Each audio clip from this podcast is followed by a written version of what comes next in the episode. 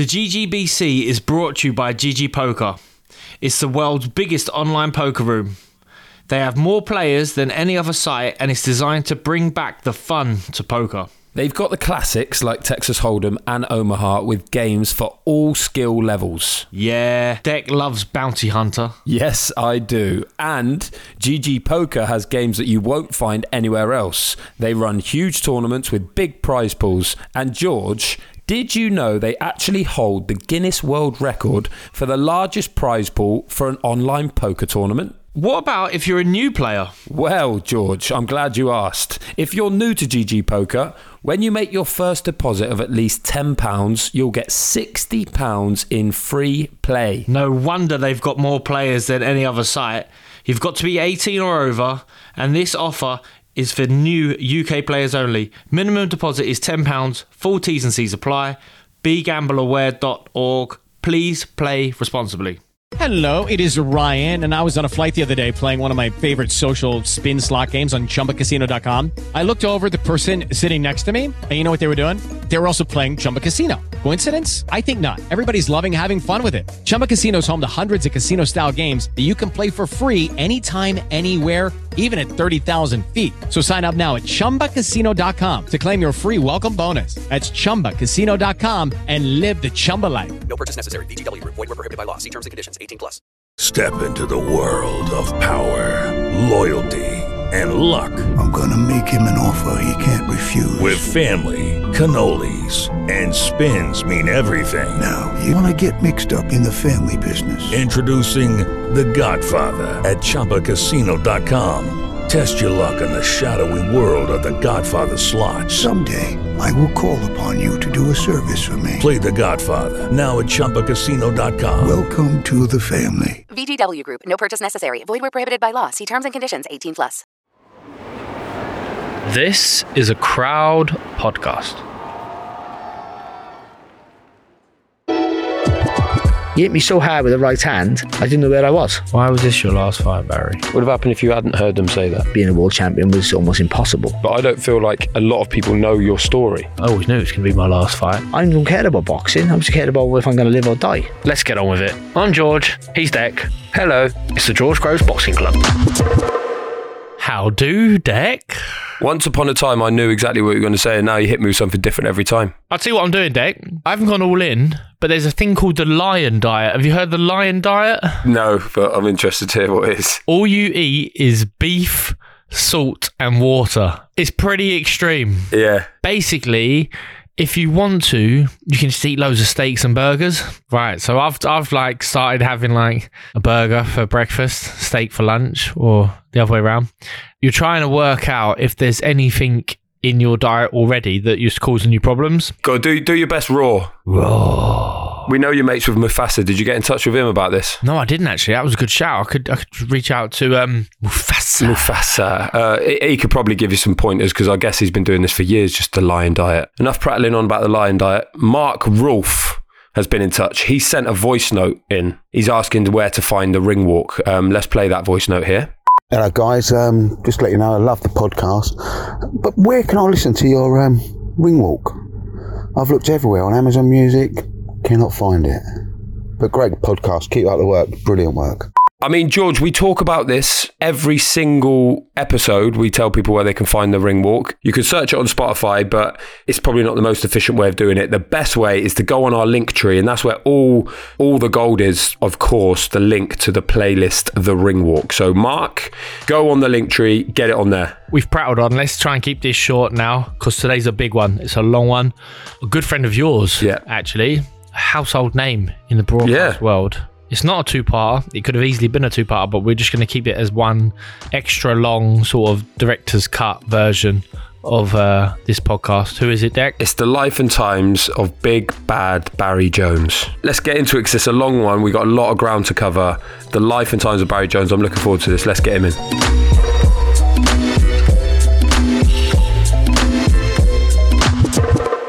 Today we have uh, someone with a unique story, Dec. Oh yeah. He's been a world champion. He's worked in TV. and he's even run a nightclub. Uh, is the former WBO super featherweight champion Barry Jones. Barry, thanks for coming on the pod.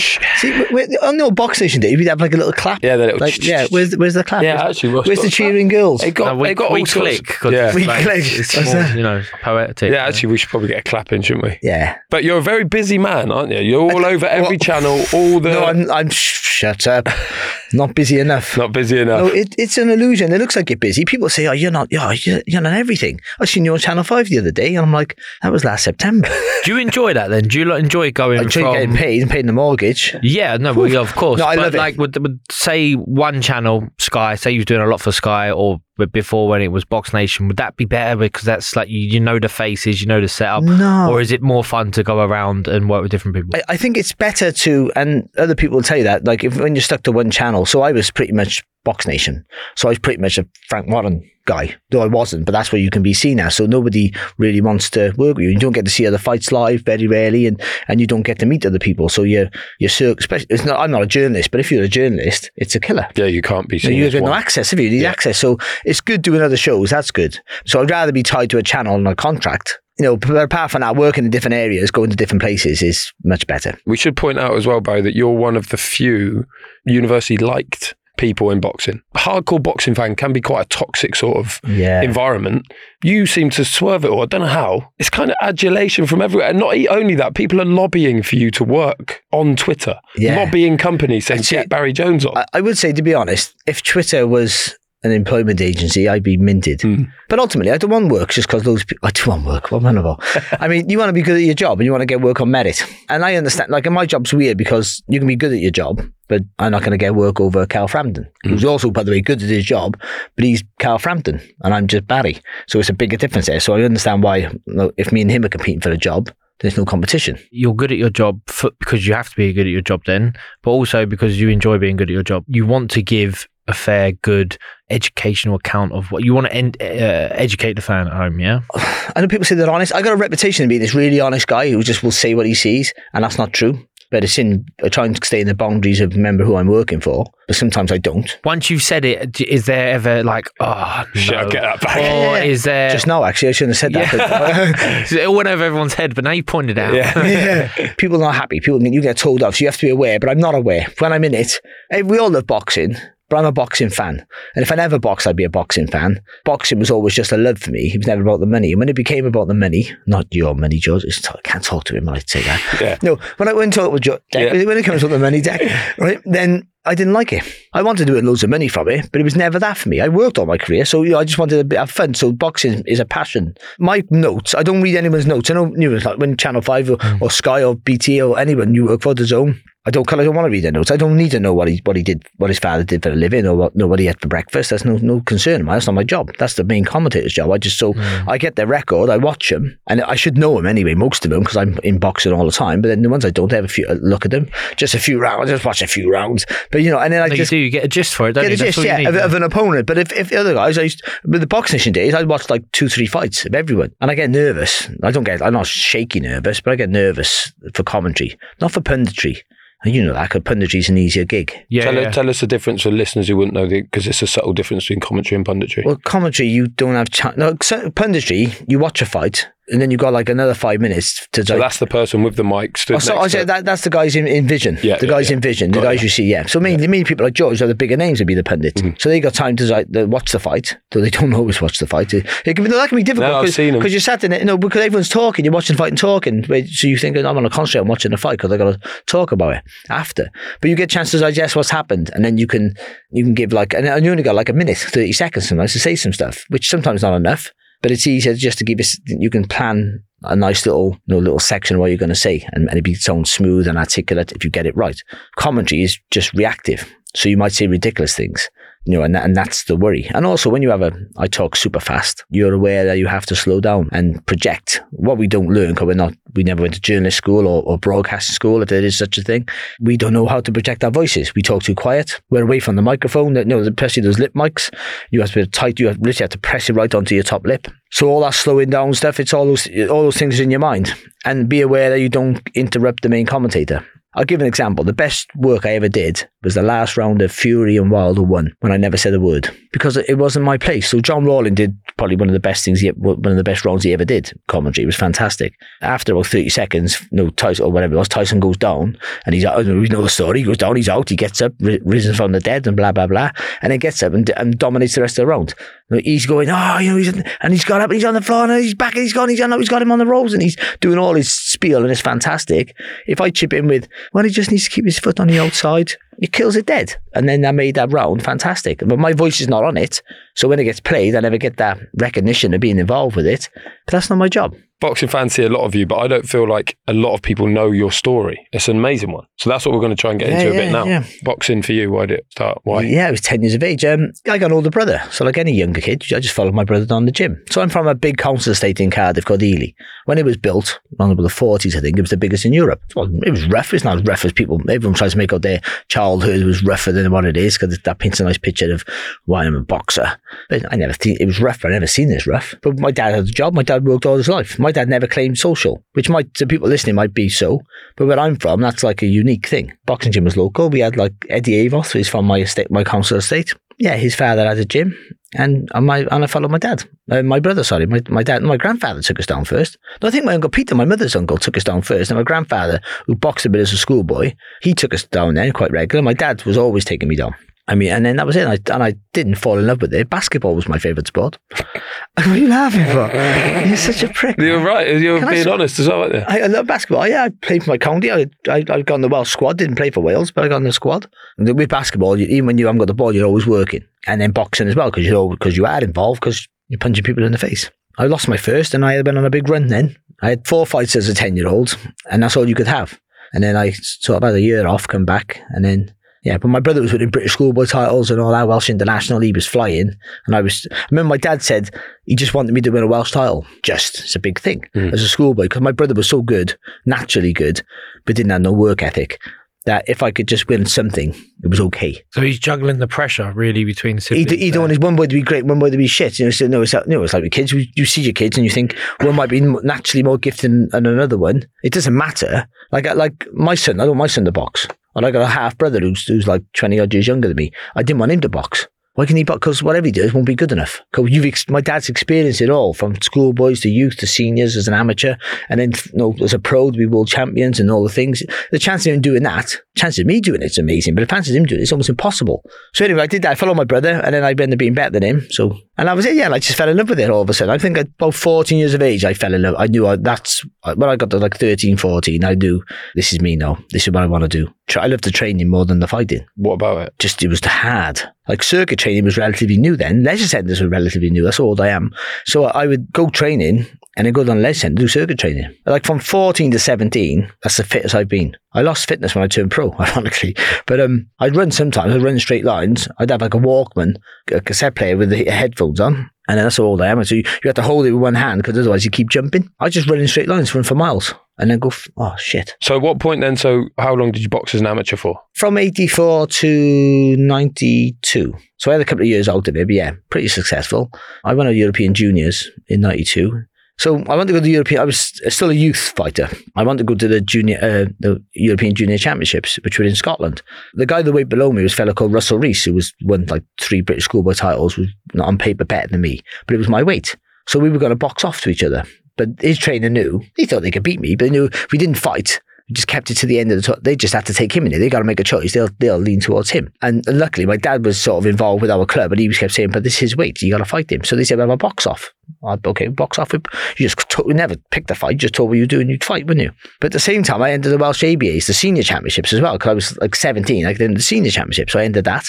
And it got to a point. I remember my dad saying to the, the Welsh Area Council, "Make a choice," because at the minute. Barry could literally be in the Welsh, could win the Welsh senior final, then have to go to Scotland then in two days' time and box in the European Championships, win that, have a day off, and then go to uh, go to Gateshead to box in the semis of the ABAs. And they all went, oh, calm down. I know he's your son, but calm down. But that's what happened. I didn't win the European Juniors. I boxed in the semi final of the Welsh ABAs.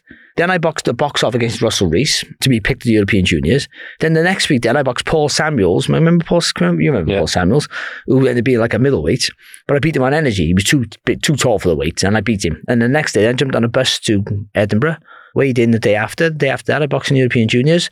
Got to the final. Got beat in the final by a Ukrainian. And then um, caught another bus down to um, Gateshead and boxed in the semis of the ABAs and got beat by Alan Temple on a split. That would be my year. That was 92, that was. I never knew who I was fighting, ever, ever. Like, I remember my first schoolboy international was in Ipswich, at Wales versus England. And I boxed a kid called Dennis Crumlin, Crumplin or Crumlin. He was like a NABC champion, which was NABC's and schoolboy championships. It was a big deal. And I didn't even know that. I just boxed him. And after, he said, Oh, you just beat the NABC champion. I went, Oh, did I? Thanks for telling me. Like, so, I, but it was good because I never had a chance to lose my ball or anything like that. So I didn't, just never knew, I never knew. Even as a pro, I never knew I was fighting half the time. Just turn up. But that, I mean, I had a good chunk of fights like that, that I just turned up because my dad had a, had a van and I'd fight. Oh, you'd be gutted if you showed up as a spare, Yeah. and there's another little spare, and it turns out it's Barry Jones. Yeah, you'd be like, and he's a fucking handful. Yeah. He's so fit. yeah. Do you know what? I was I wasn't I was more aggressive as an amateur. About 91, 92, 91, 92, I was dropping people with body shots like Ricky Hatton. I boxed a kid from East Germany. He was beating me as well. He was outboxing me, he was. And then my trainer started shouting. My trainer was an asshole. And he's going, if you don't pull your socks up, I'm going to pull you out. Well, when you're 10, you shit your pants. When you're like 15 and you're like a, already been a multiple champion, you go, all right then, mate. Of course you're going to pull me out. Anyway, but I snapped him in half with a body shot. He just went poof, like that. I to get away with loads. I boxed in Norway once. Boxed uh, the Norway, the senior champ. I was 16. And he did three twos. Used to be proper scams used to get away. So I hit him with a body shot, dropped him, I walked away. But he didn't fall. He went down, he, got, oh, he went, oh, and he went over, and I've walked away because he's done. But because he was obviously a good fighter and had a lot of will to win, he sort of stayed up. So I've walked away, and he's on, like, he's come at me sort of thing, like, I beat him. But I loved the amateur game. Yeah, so why turn pro then? Someone asked me. That was it. Someone said, Do you want to turn pro? Like, I was an apprentice electrician. You know, I got that job. The guy at the back of my house went, You left school? I went, Yeah, yeah, but yeah, I left school like two weeks ago. Do you want a job? I went, Yeah. I didn't start Monday. Oh, thanks. And I went, I said, I got a job with Teddy. Oh, you got a job, buddy, with Teddy Usher. Oh, well done. What does he do? Didn't know what he did. Yeah, so I was just I was just like one of those. I just do anything. Yeah, so I, my trainer was Pat Thomas, who was a double British champion in the early eighties. Um, he lost his title, one of his titles, to Herol Graham, and he was coming down our gym quite often. Poaching fighters, really. Let's be honest, but hmm. lovely guy, Pat. After the European Juniors, he just said, "You should turn pro now. You know, like you've won a big medal here." Like, and I just said, "Yeah." And my father wasn't happy, to be honest, because he just thought the Commonwealth Games is two years time. So you were 17 at 18. Yeah, 18 turn pro 18, yeah. Hmm. Pretty much just uh, 18 turn pro. I was it. And Billy Aird, the, the referee, used to be a good heavyweight back in hmm. the day. Um, he was my manager. Never met Billy. Pat said, oh, Billy be a manager. I said, okay. And it was like that. It was just really like naivety. Just, yeah, okay, I'll do it. Was it exciting though at the time? Oh, yeah, I was buzzing. Yeah, I was, of course, I was, yeah, I was buzzing. Was there anyone you was looking up to in the pros where you was like an I wanted, to be, I wanted to be Howard Winstone. I mean, I wanted to be British featherweight champion. That was my focus. No one dreamed of being world champions back then. Even back then, I know it's not that old. So I'm not trying to make out in my day was tougher. Just aspirations are more realistic. That's all I would say. Everyone now turns pro and they think I'm going to be a world champion. And it's good. They have more, like, you know, they have bigger goals. But then you just go, I can be a British featherweight champion. That's why I didn't turn pro super bantamweight, which I could have been quite comfortable actually, because I want I didn't want to be a super bantamweight champion. There was, there's about eight fighters in Britain who were super bantamweights. I had no interest in that. Hmm. I want to be a, wanted to be to mean something, be a featherweight champion, and, and be like Howard Winstone. I won the Welsh Schoolboy Championships in Splott Leisure Centre in Cardiff, which was an iconic place back then.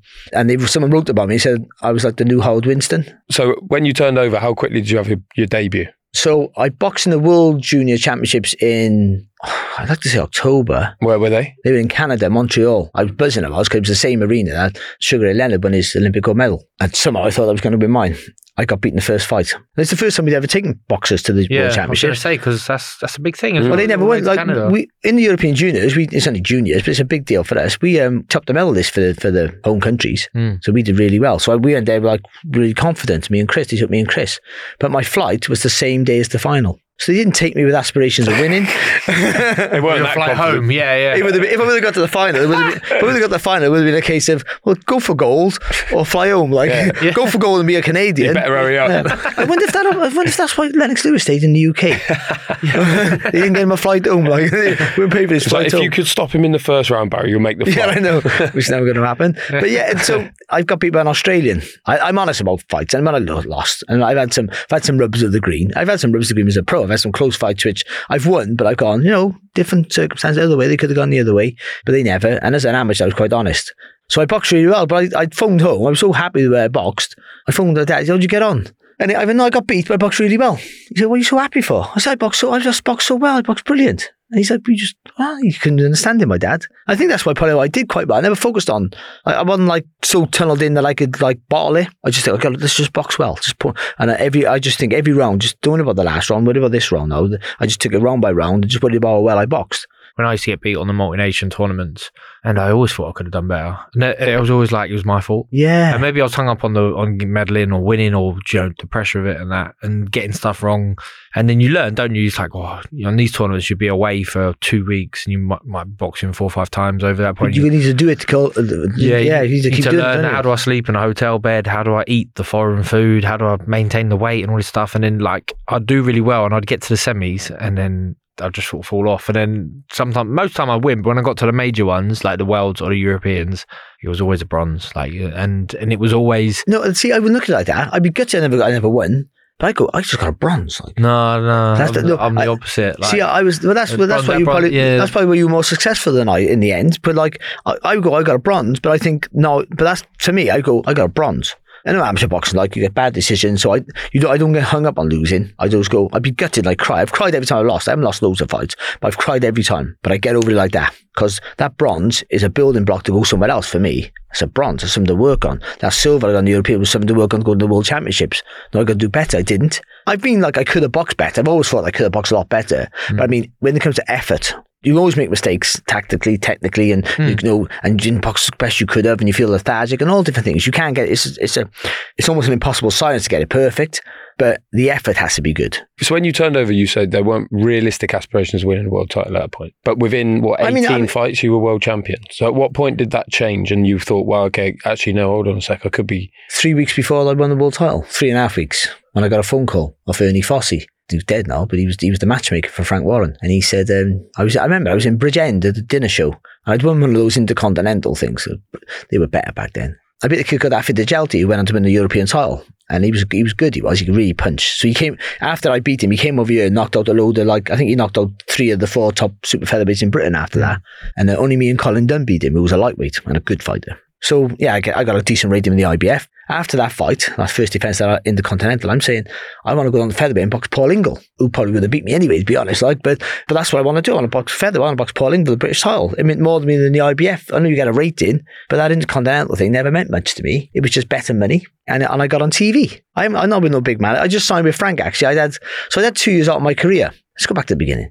So I had my first fight. My I was 18, right, in in, uh, in Cardiff. I sold lots of tickets, and I boxed a kid who was 3 and 0 with two knockouts. And then I boxed uh, Miguel Matthews, boxed quite comfortable. I was like Sugar Ray Leonard for four rounds. The last two rounds, he put it on me. And then I boxed um, Michael Deveney, an Olympian in 88. He lost about three fights when I boxed him. Uh, he had won nine, lost three or something. And he went on to, win, he went, went on to be a British featherweight champion after I beat him. I had a decent apprenticeship. Then after that, I boxed another guy who was won three, lost one, or something like that. Yeah, then I boxed a couple of journeymen. Then I boxed Neil Swain, who was undefeated. Went on to win a British, uh, went on to win a uh, Commonwealth Super Bantamweight title, lost to Michael Brodie in a real good fight. Mm. Then I had an- another easy run. Then I boxed a fellow called Elvis Parsley. I mean, if that was his real name. He might not have been, you know. But either way, yeah, he, he got punched a bit, but he was he wasn't a great boxer. And then I boxed in Old Trafford then on the Benn Eubank undercard. And I was an opponent for John White, who was an undefeated boxer from Salford, same gym as um, Robin Reid and all them. He's really good. But I beat him. That was another undefeated kid I beat. Yeah, so I had, I had like a really good apprenticeship. And I, say I was beating world champions and like that, but I was beating really good prospects or people who go on to win titles. But because I had quite competitive fights, I wasn't quite learning my trade. I wasn't really getting a chance to do what I did in a gym. And I think that's why I sort of try and tell people about, you know, people who watch boxing and say, what's he boxing a journeyman for? It's a weird sport because it's so intense and it's a short career. It's about getting what you do in the gym and getting it right in the ring. So you box people who can't really beat you, just give you rounds so you can try things out and get it right and learn and have the confidence to do it. So I boxed like an amateur throughout my pro career because of that. Because all I knew then was stay light on stay light on my toes, in and out with the feet, but never held my feet, never never gripped on on the canvas, never pushed on the back foot. The, you know, all the things that I, I talk about now like I'm an expert at it. I never did those things. And so I learned to think for myself. And I think that helped then as a pro when I had all these things like that with no prep and didn't know who you were fighting, what style you were up against. And because when you're a top class amateur, you don't see them, you know that. I just thought it was the same for everybody, to be fair. So it, it didn't matter to me. I didn't care. you mainly in Cardiff for your pro career then? yeah, most, I had my first four fights in Cardiff. Like the money was really bad, but I didn't care. So these are small hall shows with not without a major. Yeah, but, you're but I'm selling TV tickets. I'm selling more tickets than I am getting paid. So they'll give you like two grand. There you go. Like HTV Wales, ITV Wales, they'll give you two grand. So there's two. I don't know what the figure is. There's two grand, but you got to pay for the lighting rig. How much is the lighting rig? Two grand. so I sold loads of tickets through my thanks to my dad because he worked for the council and he knew a lot of people. My brother was a hooligan, so he had a lot of mates, and like and I had some mates. But I'm eight. I'm 18. How many people do I know? To box at home, I had to take a hit financially.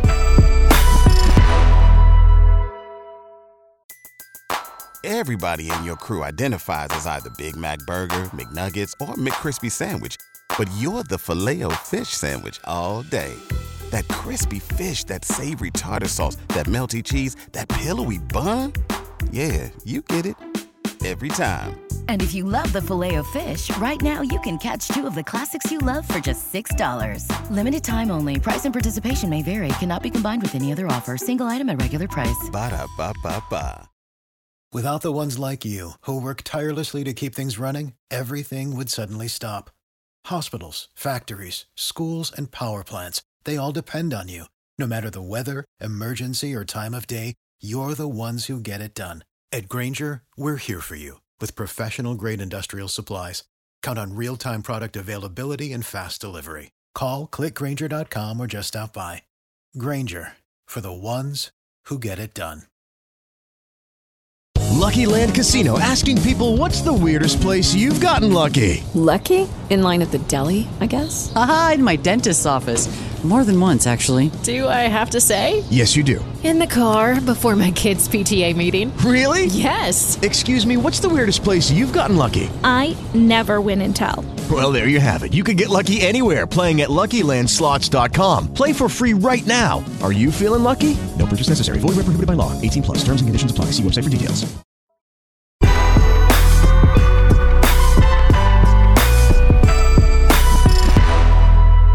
So if you when you get the call three weeks out, world title fight, is it just the excitement of winning the world title, or is there also that slight element of well, actually, this is there might be money here as well, and everything else that will come with it? No, I didn't think about the money. I, I told him to fuck off. And it was, it was a Thursday night. And I, I remember I had a mobile phone. My first mobile phone it was. And that was my number. And he phoned me up at the show. And then he said, oh, Jonesy, you want to box for world title? I mean, fuck off. And he said, John, you fucking talking to? And I, oh, sorry, Ian, sorry. And, he- and I said, yes. And he just put the phone down. So I phoned my dad. I'm boxing for a world title, dad. He went, oh, what? Boxing for a world title? He Fossey just phoned me. Who are you boxing? I don't know. Where? I don't know. When? I don't know. Well, wait. 'Cause I'm super featherweight, but I'm talking about going down to super bantamweight, by the way. Not featherweight. No, no super bantamweight. There are fighters like like this Spencer Oliver and Michael Brodie and all these fighters there. You know, it's like it's a, it's a good weight now, and I can make that weight, and I'd be big at that weight. So we get home. Back then, it wasn't BoxRec and like that. It was barely the internet. Uh, but so you had um you had the boxing news and boxing monthly for the ratings. So we're looking at the IBF ratings. I said, it got to be my, it got to be super featherweight. I got the IBF. Arturo Gatti is the world champion. But my dad's going, "I- I'm pretty sure he's moved up now. So, okay, who's number one? Azuma Nelson. So I'm buzzing now, and I, oh, what if I'm, what if I'm boxing Azuma Nelson? A vacant title. Like, he'll not, he'll blast me. He's like 48 by that. That's it. He's, he's about 39 there, maybe, maybe 40. But I'm going, he might black. But I don't know. I didn't care about that. I'm boxing Azuma Nelson. I'd rather lose to Azuma Nelson and win, and win a fight against Palacios like I did. So I want to be in that fight. It's a meaningful fight there. I've lost to the great Azuma Nelson. There's no shame in that. And I beat him. Then I, then people forget. I beat an old battered, no, ex, a fight who should have retired three years ago. I beat Azuma Nelson. That's it. And then it changed my life. But it wasn't him. And it wasn't the IBF, the way boxing is. I boxed him at a WBO title, not ranked. Because two boxers have boxed each other and, and drew twice, ironically, which was crazy for the vacant title. So I got to box a fella called Wilson Palacios, who was had a good record. He could punch a bit, but he wasn't the best. We had a lightweight and a featherweight boxing for the super featherweight title. But I this I didn't care. I'm boxing for a world title, and it changed my life. I sort of like always dig myself out for the world title because I think, you no, was it really? I go back to when, like in the 80s, when being a world champion was almost impossible. So I wouldn't worry too much about that, Barry. Just you know, you, made it count. You're you're in there. You know, when when we go to the, the Xboxers lunch and dinners and they ask you does the world champion stand up, we give them a round of applause. Your name gets called out, you get stood up, you get your you get your applause, and rightly so. I do, but I do, but I, I just, yeah, it's just the way I am. I, and not looking for like. It seems like I'm Yeah, always. why, why is that though? I'm not always looking for problems, and I'm not looking for sympathy. I just let's all be honest. If we all just be honest, like most of the world champions we've had, especially since Benn came over, I'm not blaming the WBO because the IBF were only two years older than the WBO. But since he came over in what was it '91 when he beat when he beat um, Doug DeWitt and Iran Barkley, that opened up the world, and that's the truth. It did, and it, and it's and it's not just and and they might be one of the better ones now. It's just it's just crazy. Hmm. WBA got three world champions at each We weight. should point out for those who are not not au fait what you're on about. The WBO at that point, which is the belt that you won, Was the- was the newest. lightly regarded, and now it's on a par with the others. It's one of the four, and no one really denigrates it or any others at the moment. Yeah, for a while, yeah, and then know, people like Naz helped it, and you know, and Barrera held hmm. it, and all those. people- And there was good fighters who had it. Calzaghe, of course, for a long time, and but so they were good fighters. But you know, like I'm, I'm a purist of boxing, I like to think, and I just wanted to be simple and clear. So I would be just as happy walking around as a European champion if it meant boxing was it should be. And I beat good fighters, and, and because I couldn't punch, people think they could beat you, but I could take a punch. Well, you were saying yes to everything without even caring about the terms or the Didn't matter to me. Well, well, well, the back someone else should be doing that for me. I so think. Wil- Wilson Palacios, your man in the end. yeah, brilliant fighter he was. How was the fight? Was it London Arena in London Arena, yeah, I remember. Yeah, it was. It was and the fo- Frank Warren show that one. Yeah, it was a Friday night because Naz was boxing Kevin Kelly in, in New York, Yeah. and Robin Reid was lost his world title to Sugarboy Malinga. Adrian Dodson got battered by Winky Wright, and Mickey Cantwell lost to a, I think he was lost to a Filipino on a Thai fighter on a cutter. I remember he was in, he was in my, we shared a massive dressing room, with me and Mickey Cantwell, and he come back and I was on after him. He come back and he was cut and they all cried, they were all upset, and I was like, I was, I was going like, Dad, you got to get him out, you Dad, you get him away. Yeah, it was wicked. I just enjoyed everything of it. I hurt my collarbone the fir- like the second round. He punched me on the collarbone because I used to throw, like, I used to rattle off combinations because I'm a Sugar Ray Leonard fan and him and Hagler. I, I watched that fight about fifty thousand times. But you know when he's on the when he's up the ropes and Hagler would bat him, he just flooded with loads of punches and then move off. And was that was like I used to love all that because just you know when someone's it hit you with better shots, but then you flood it like this and then you and then the movement at the end magnifies your, your work. So how was you thinking and feeling throughout the fight? Was you feeling good? The middle rounds, I struggled a little bit. I think he came back on strong, and I couldn't because that shoulder, that collarbone thing. I couldn't let the punches go. But yeah, but I felt, I felt good. I just, well, I just come went to the corner. My dad was down below, and I said, "Oh, am I getting on?" And he goes, "Did well there. What at the pace or you need to flurry a little bit." But that was it really. And I had Ronnie Rush in my corner, who used to train Steve Robinson, little Trinidadian. Biggest thumbs on the planet, but he was like, he, he's like slapped me in the face. Come on, now you got to rally up. So I felt confident. I felt I was doing enough. And what was the feeling when you won? Funny, see, because it was a vacant title. But um, when they say and the new, Could be either. you go, "Ah, oh shit, hang on. I tell people like if you're a Man United fan, it's like playing at Old Trafford. Or you know, if you're a cricket fan, like playing at the Oval. It's like them sort of things. Like this is your life. Now, how many times you've been in your bedroom, like shadow boxing to like I want to be. I was going to be WBC welterweight champion of the world, like Sugar Leonard was, and that's what I was going to be. And so I want like, all the time. I was Ray Leonard and, I, and shadow boxing. I was and I do like 25 rounds in, in like spar. I'd go proper like real imagination. I go for fights and I slip punch, I get hit and all that. No, I was like 25 years of age doing this.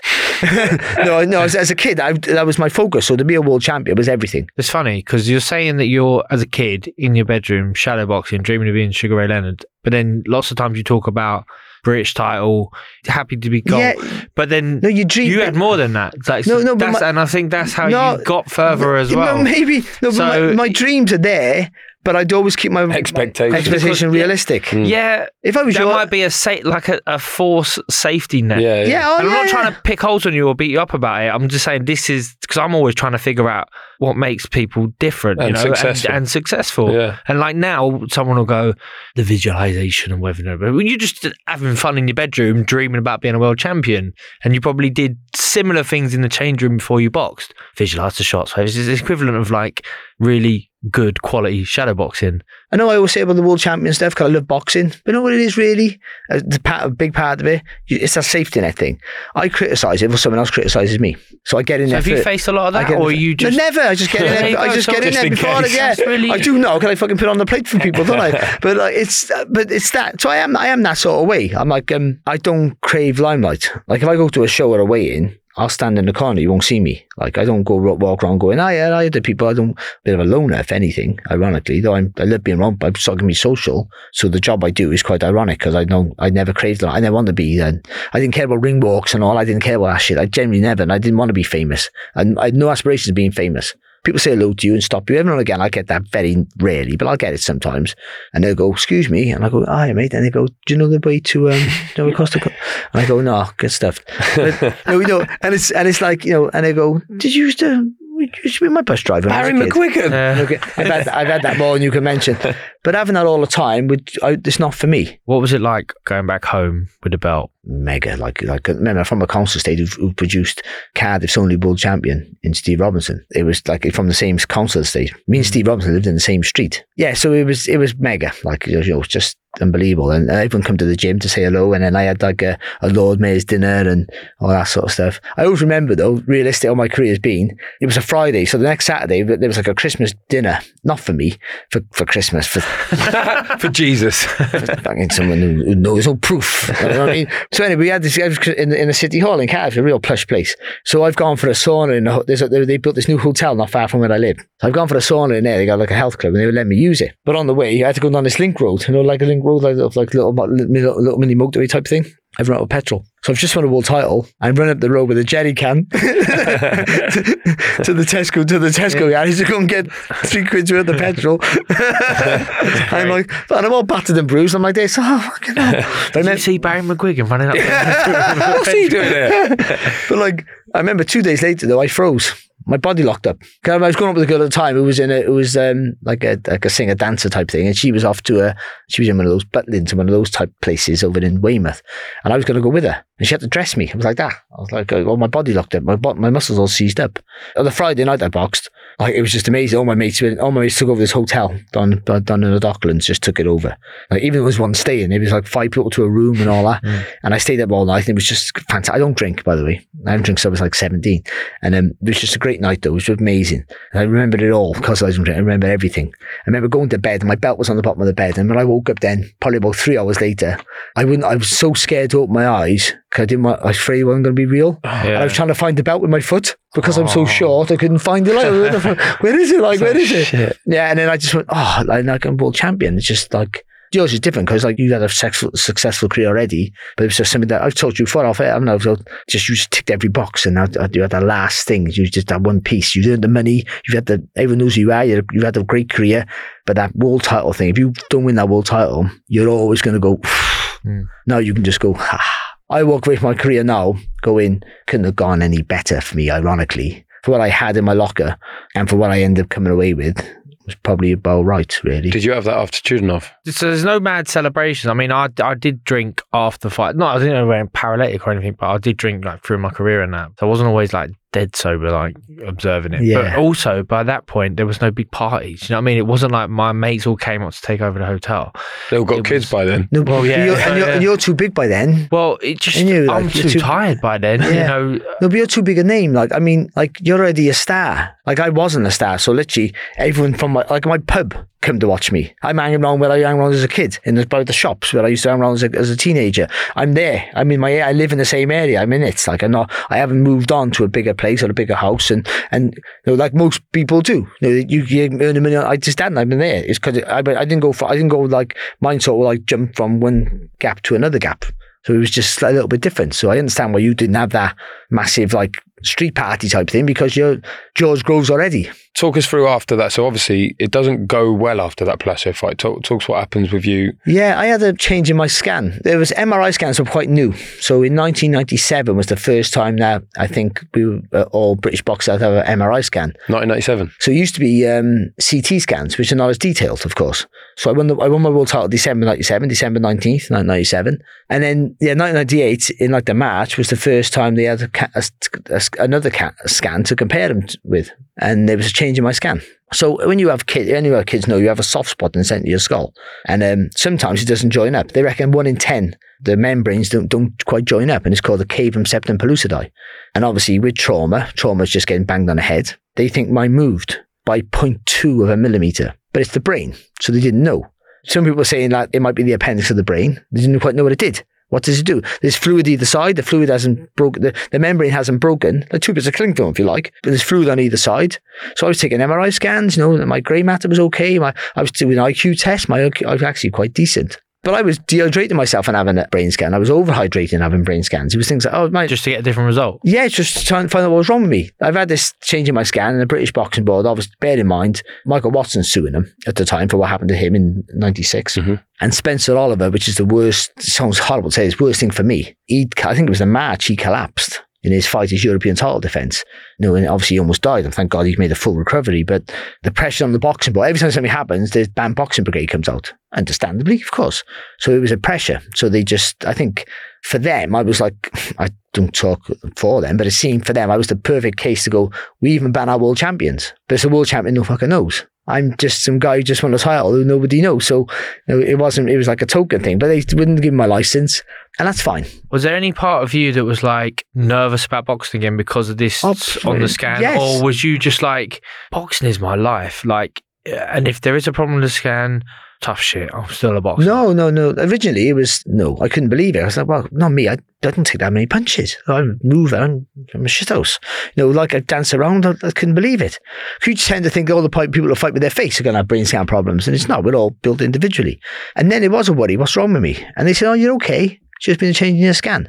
By the way, I found no third party about my brain scan. But anyway, that's how. How did that work then? So Well, you a brain scan. they- did they- go to the board first? No, no, they, somewhere the, the board get the results, and then they contacted Frank Warren was my manager, but Pro- Sports Network were my promoters. They contacted them, and they rang my dad, and then my dad told me.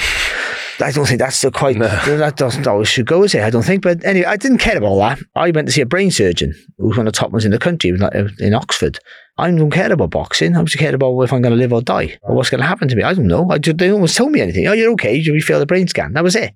Can't box again. Okay. I didn't give, like, at first, my initial thing, what do you mean I can't box again? But then within a week, I'm worried about what's happening in my life. And by the way, in my local area, I know those things outside the newspapers, the little wooden box stands with the, what's, With the headline. the headline, the paper, boxer fails brain scan. It's me. It's everywhere. I got people coming at me going, oh, Barry, you know, like, sorry, mate. So you okay? You okay? To me like something wrong with me. People, sh- people are shouting at me like that. Are you okay? Fucking yeah, I'm okay.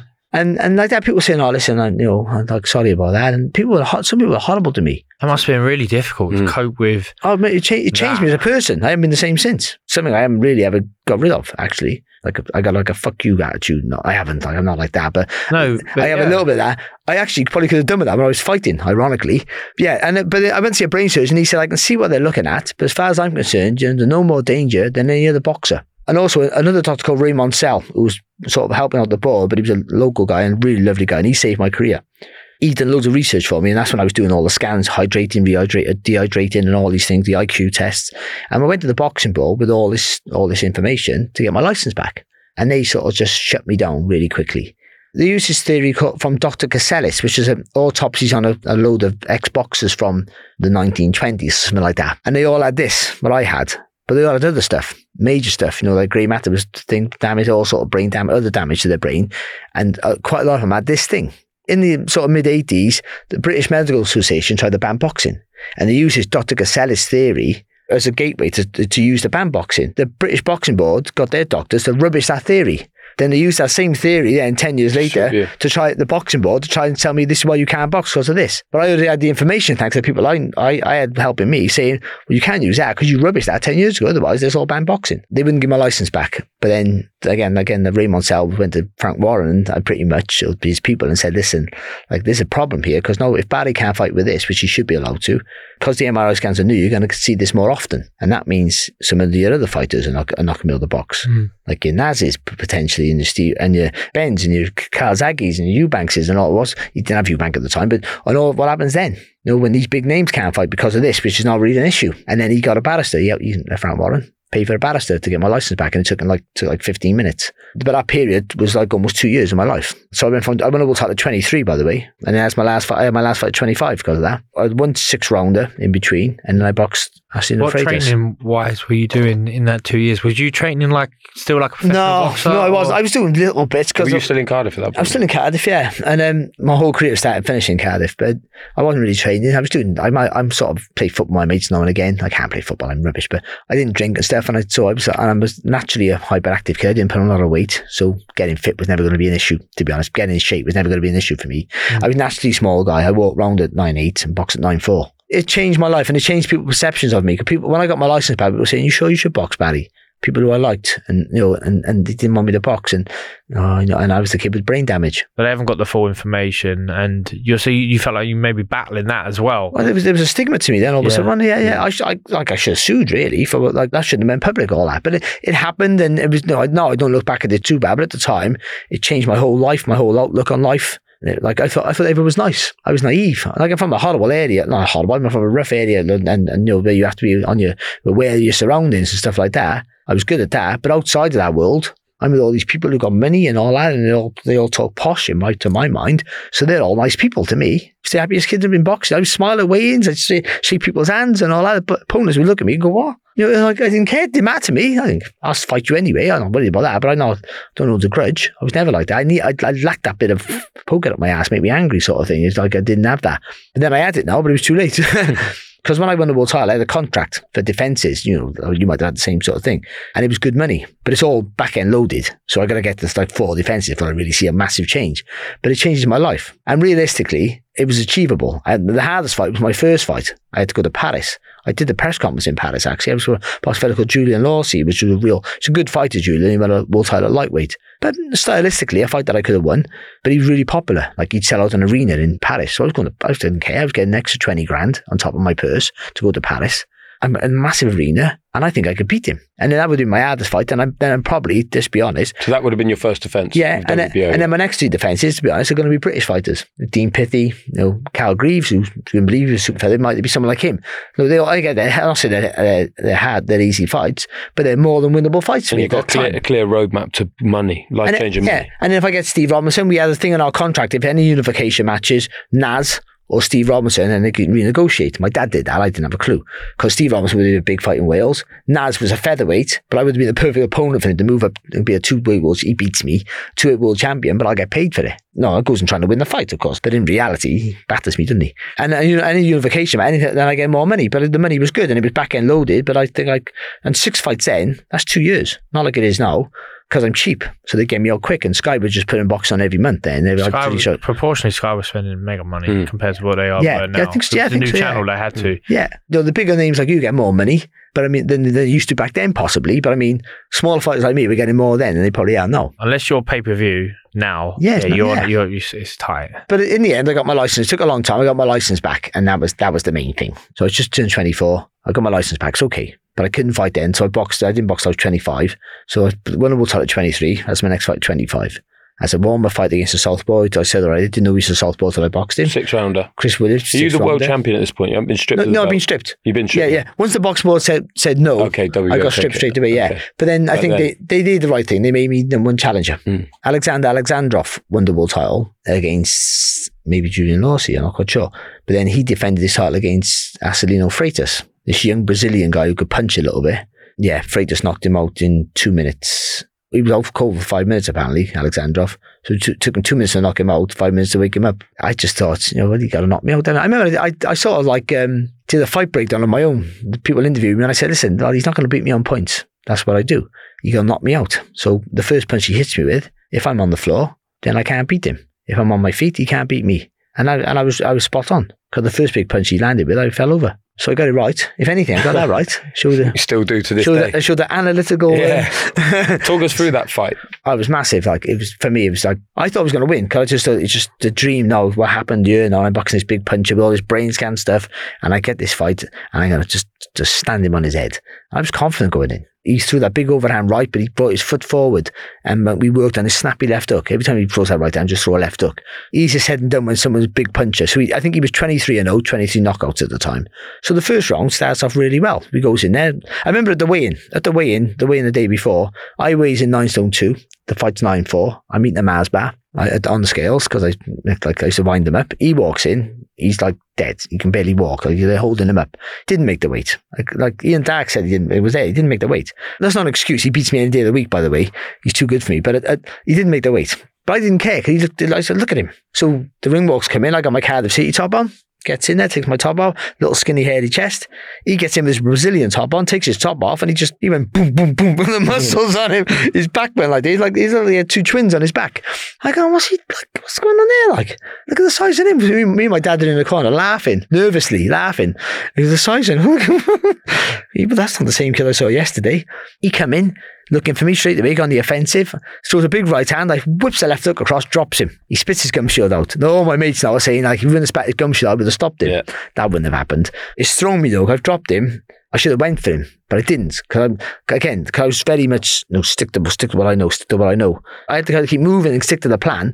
or go at him. I did nothing. I just stood. I just stood there waiting for him to get it. It's like I got stuck in two minds. This is like a millisecond of, of action, but in, you know, in your That's mind, massive pressure. Yeah. Massive, massive Yeah, pressure for you you, do, at innit? 25. You've been through all this. This is a comeback after two years of agony, and you drop him straight away. Yeah, that's that's Yeah. tough, Well, you dropped man. Fox That is straight tough. away in your first fight. Yeah, There's similarities. The thing is, but, but you knew you could punch, so you dined. You, you got you no, you got better than yourself. Mm. So I knew what I was good at. You weren't expected to drop this guy in I'm the not a first round. puncher, am I? I don't- Yeah. uh, actually, uh, you, any, any trainer I've, ha- I've had, will, and even some sparring partner will tell you I could punch my weight. I'm not never going to be a puncher, but I could punch my weight. I just, when I saw a punch, I was already moving away, thinking about the next move I was going to do. Like, again, when you're when you're older, you learn to slow things down and realize you've got more time to do stuff. When you're young, like I tell people all the time, when you're young and you've got fast hands, don't try and throw them fast. You've got fast hands. You try and throw it too fast. I would throw feints all the time. I'd throw them so fast, no one's seen them. They were a waste of time.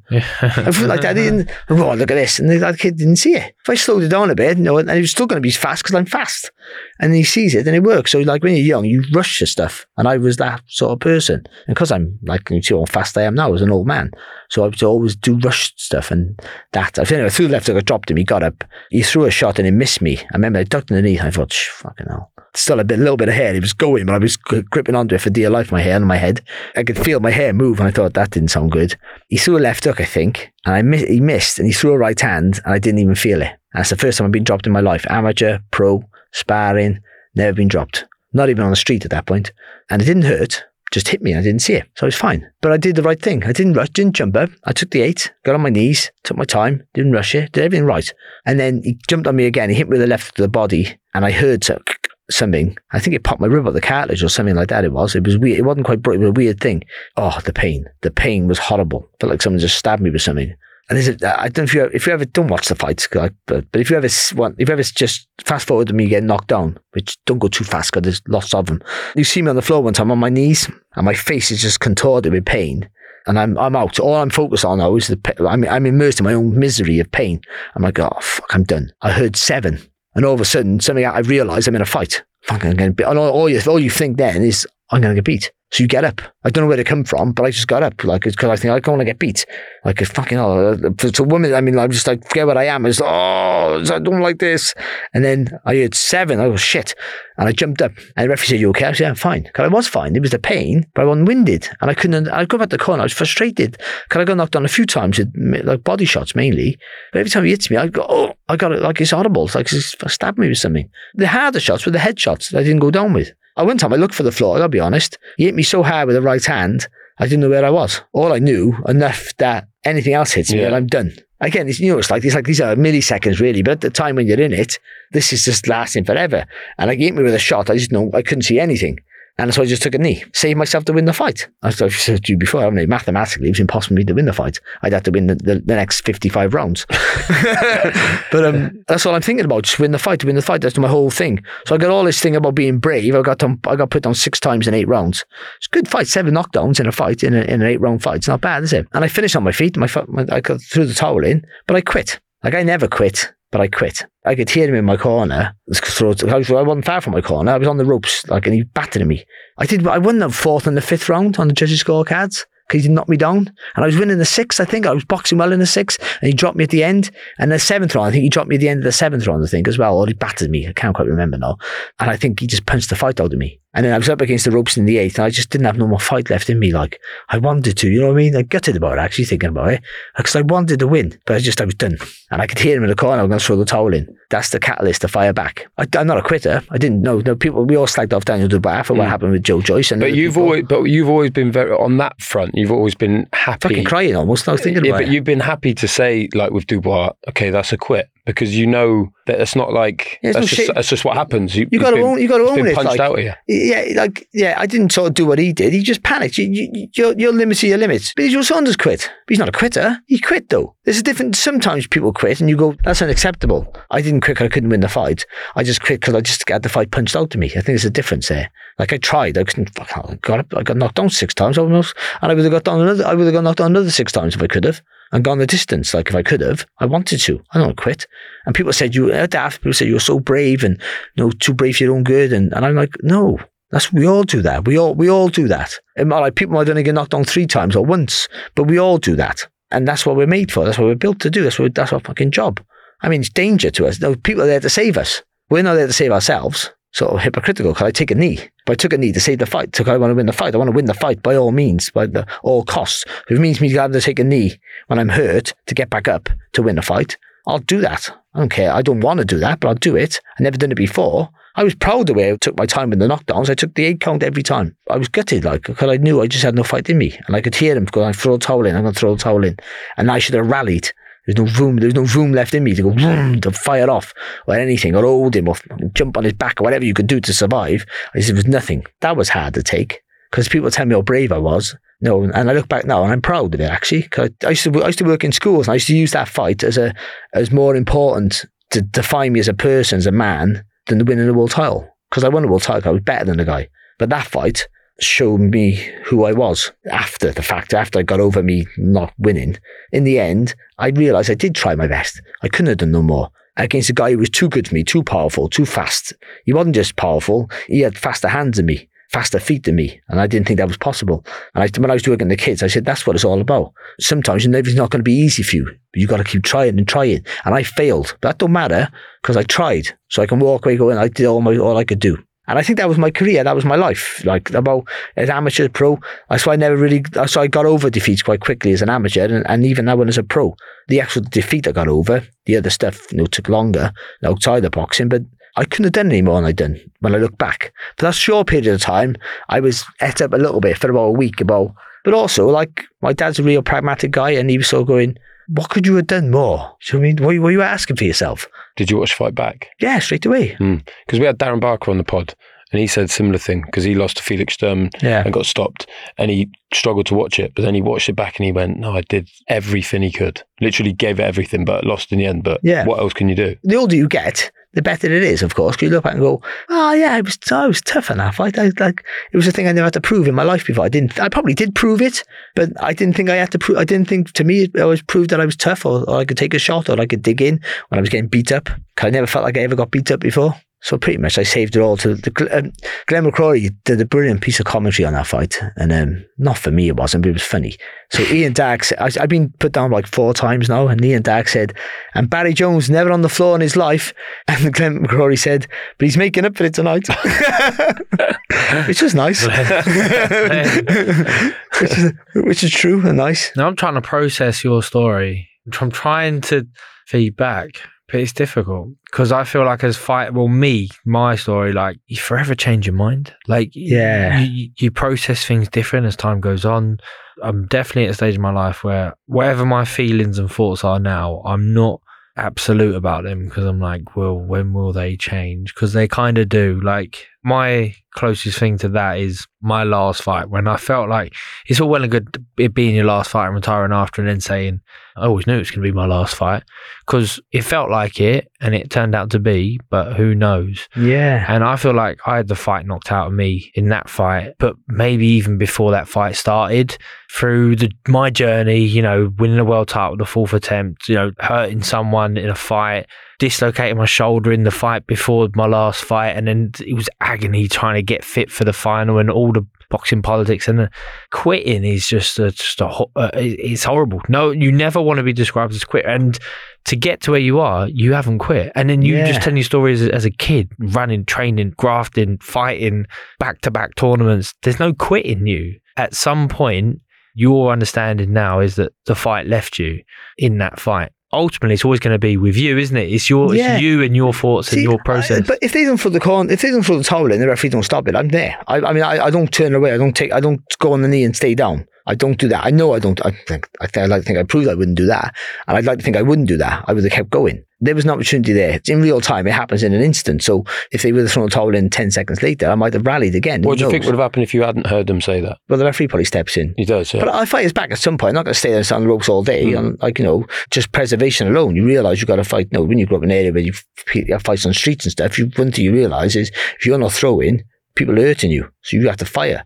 When you're little like me, you have to fight with, like everything you got. It's not, I'm not a one punch wonder, am I? I'm like a tiny little man. So, you know, I got to fire, keep fighting until, no, until nothing comes back. And so you go back to that. in the end, and you oh, oh I'm a nice little neat boxer. But when I get beat up, I just got to try and just to survive. I'm not trying to hurt you. I'm trying to save myself. It's a different scenario when you go, because boxing matches are very rarely like that. No, it's not always like you know, especially my fights were never like that that intense because the way I, if I win in a fight, then I was making it a more civil affair. At times they can be like that. It can be really gritty and raw, and it's, it's your will sometimes to win will get you through more than your ability and your power and all the rest of it. But I think I know, yeah. So I would, I just would have got battered and pummeled, and, but carried on. It's the fight was out of my reach. Why was this your last fight, Barry? I moved to London after that, and I was going to fight. I was going to fight again. I started training with Jim McDonnell up in um, Chalk Farm. He had the gym. He was, he was training there. And the, it was uh, St Pancras, which turned into the Kronk gym for a little Yeah. while.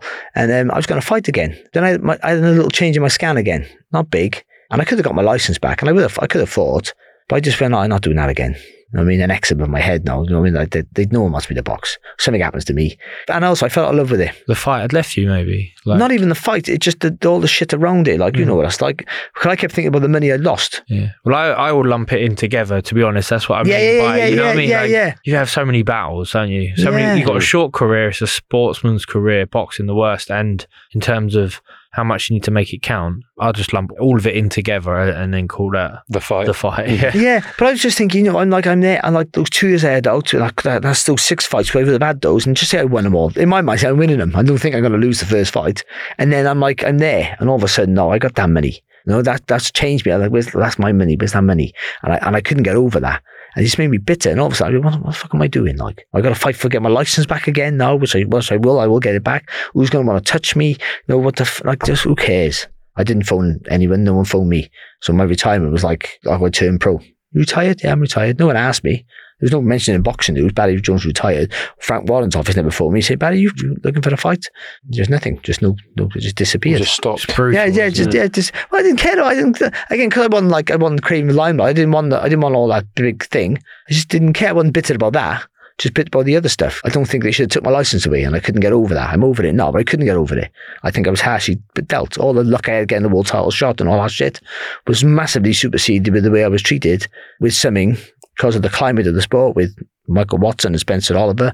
I would throw my career in a bin to make sure Spencer was recovered and to make Michael Watson uh, you know, fully recovered. I wasn't cared about that. That something worth more. That wasn't the case. Like they didn't need to do that to me. They should have done. I don't think I was treated fairly, hmm. and I'll never think I was. But I'm over it now. Hmm. Hmm. When we talk about it, though, it comes up. You still think I was a young man with a dream. Like I'm living my fucking best life.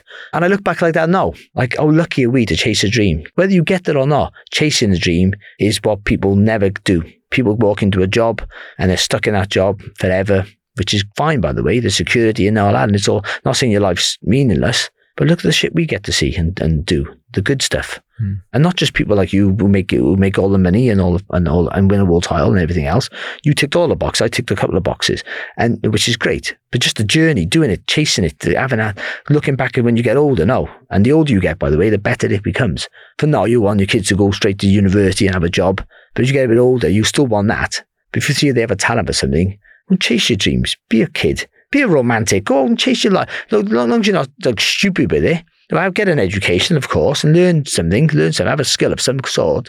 When you get to thir- 32, you're still a baby in my mind now. That's how old I'm becoming. No, you're still young enough to, to reinvent yourself and go on and, and, and settle down. You're 20. I'm not saying go out, like on the piss and take loads of drugs and go to Ibiza every week, but go and experience your life, live your life, chase your dream because you, you can't, I can't chase my dream now. You can't experience happiness without being sad. Like you can't. You can't have highs without having like mega No, lows. yeah. So it's a, and then it it ra- more make you a more rounded person, and it makes you appreciate things a lot more. So we look back and think, ah, great. I had a great time. But you know, still go, oh, it was great, but, because there's always a but, nothing's perfect. Oh yeah, my career could have been so much better. Of course, it could. It could be, so- but it could be so much worse as well. But that- You know, but yeah, your- you but you- but your mind, the, your mindset that makes you think that was probably the reason why you were so successful. So look at the fight you had. What if no, you got wobbled against Kenny Anderson? What if you make a silly mistake again? He wobbles you again. Just by and, and no, you'd be better fighter than Kenny. He's a good fighter, by the way. But and what if what by accident? What about that fight changes you? Yeah, you no, I wouldn't trade. I wouldn't trade anything in. Do you know what I mean? Like you could things could be no, you no, roll you, the dice. You you better fight than you would beat him. Of course you beat him, and you know, but it was a test. And what happens there? What happens if if the DeGale fights, which, you won, and I thought you won, but what happens that goes the other way? Yeah. Now, you might still have a great career, but it might have changed you. You, like, you just it can always be better. But things, you know, there's little there's little moments in your career which are always like a roll of the dice, which could have gone a little bit different, and opportunities, of course. That Froch thing you know, came from nowhere. You engineered all of that, but I mean, no, that's that changed your life. I know it was a defeat. That was the start of you changing your life because uh, you're a good fighter. You might get a world title shot, and you're good enough to win a world title shot, but it might be a, a less obscure viewing, if you like. Yeah, you know, yeah, yeah, you know, that that yeah. that you catapult yourself, and then you know, you saw the fight brilliantly, be your your strange antics and all that. The boxing people know who you were, boxing fans know who you were, the sports people know who you are, and once you get and you got over that yourself, but that could have changed. If the first fight don't happen, that never happens. we didn't even get onto your life between then and now. Uh, and we've got a fucking great feature we didn't get onto. But what we have to get, which we cannot forget anymore, is a song for the playlist. Now, it could be a ring walk tune. Some people just stick a ring walk tune on. Some people put something else on that resonates with them. But as long as when people, it comes on in the gym, people go, oh, that's the Barry Jones one. I would say Wonderwall by Oasis. Yeah. Yeah, why? It was just around my time, I think. Yeah, that they were encapsulates huge. that era. And I had Mid 90s. And f- I had the hair. Did so, you? Yeah, I had, I had What, the Lego I had the hair, Liam yeah? Gallagher hair. Yeah, Did for a you? little while. Yeah, I was in. I, do you know what? It was. I had a break in boxing. Well, I was undefeated. Following all time. I, I had like a, like a year. I was working in Dublin. I helped build Blanchard's shopping centre, Blanchardstown shopping centre, nice. and I was doing the fireproofing. This there, I was normal job. I was good, good money. I was. But I was I boxing. I was undefeated as a pro. I mean, I had enough. I c- couldn't get a title shot. I mean, I had enough of this, and I've been working for like I was out for like eighteen months. Oasis were massive, so I was going out to. I, I don't drink, so I was going to Dublin all the time, clubbing and all that, and it was just everything. With his Parker on. Yeah, and I, I had the coat, I had the Yeah, coat man, the hair, the hair brushed forward and all that. Yeah, that's so. Yeah, a Wonderwall. by Wonderwall, Oasis. great. That's a great entry. It's not on there, is it? We get No. we get quite a lot of duplicates, but that's a that's a good one on there. Very good. Barry, well, we'll see you again, Barry, because I've got another sheet's worth of questions here and a feature to get through. So we'll have to get you in for part two sometime. So I do talk a bit. I apologise. Yeah, you should get a, get a job doing that. Who do I who do I invoice? George. How about that then, Jack? How about that then, George? Barry the Jones himself is in the club. so, some of that stuff I didn't know or No. I knew but I'd never spoke to him about. It feels like his career ended so abruptly. It affects the, the man you end up being. But the fact that his career finished and there was probably still a little bit left in there Yeah. means that he's now an excellent ambassador of the sport, the other side of the ropes, where he's still at every fight giving it the beans. Very unflinchingly honest in there at times as well. We know he wouldn't. He's going to be honest about everything, and it was pretty raw at times there. So we'd like to thank Barry for honesty and obviously your time there. Big bad Barry Jones in the club, elite club member. If you want to become an elite club member, though, George, how on God's forsaken green earth can you do that? hit the follow button in your podcast app. You've all got podcast apps.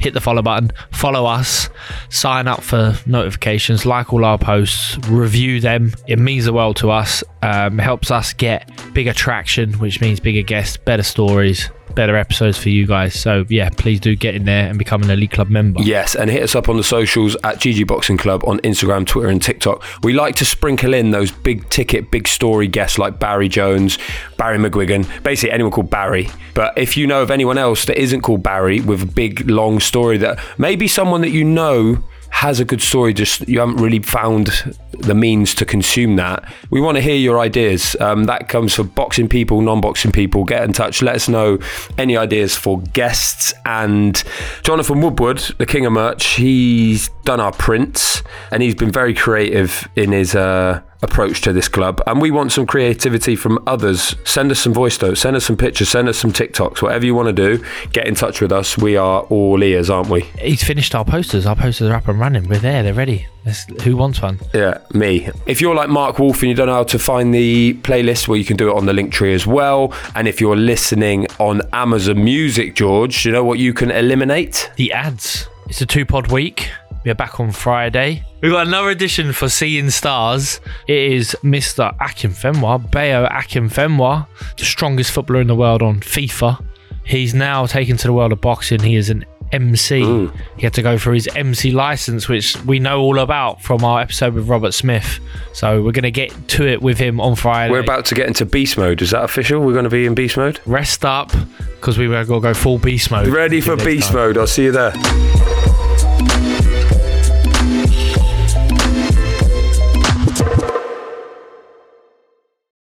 Join us today during the Jeep Celebration event. Right now, get 20% below MSRP for an average of 15178 under MSRP on the purchase of a 2023 Jeep Grand Cherokee Overland 4xE or Summit 4xE.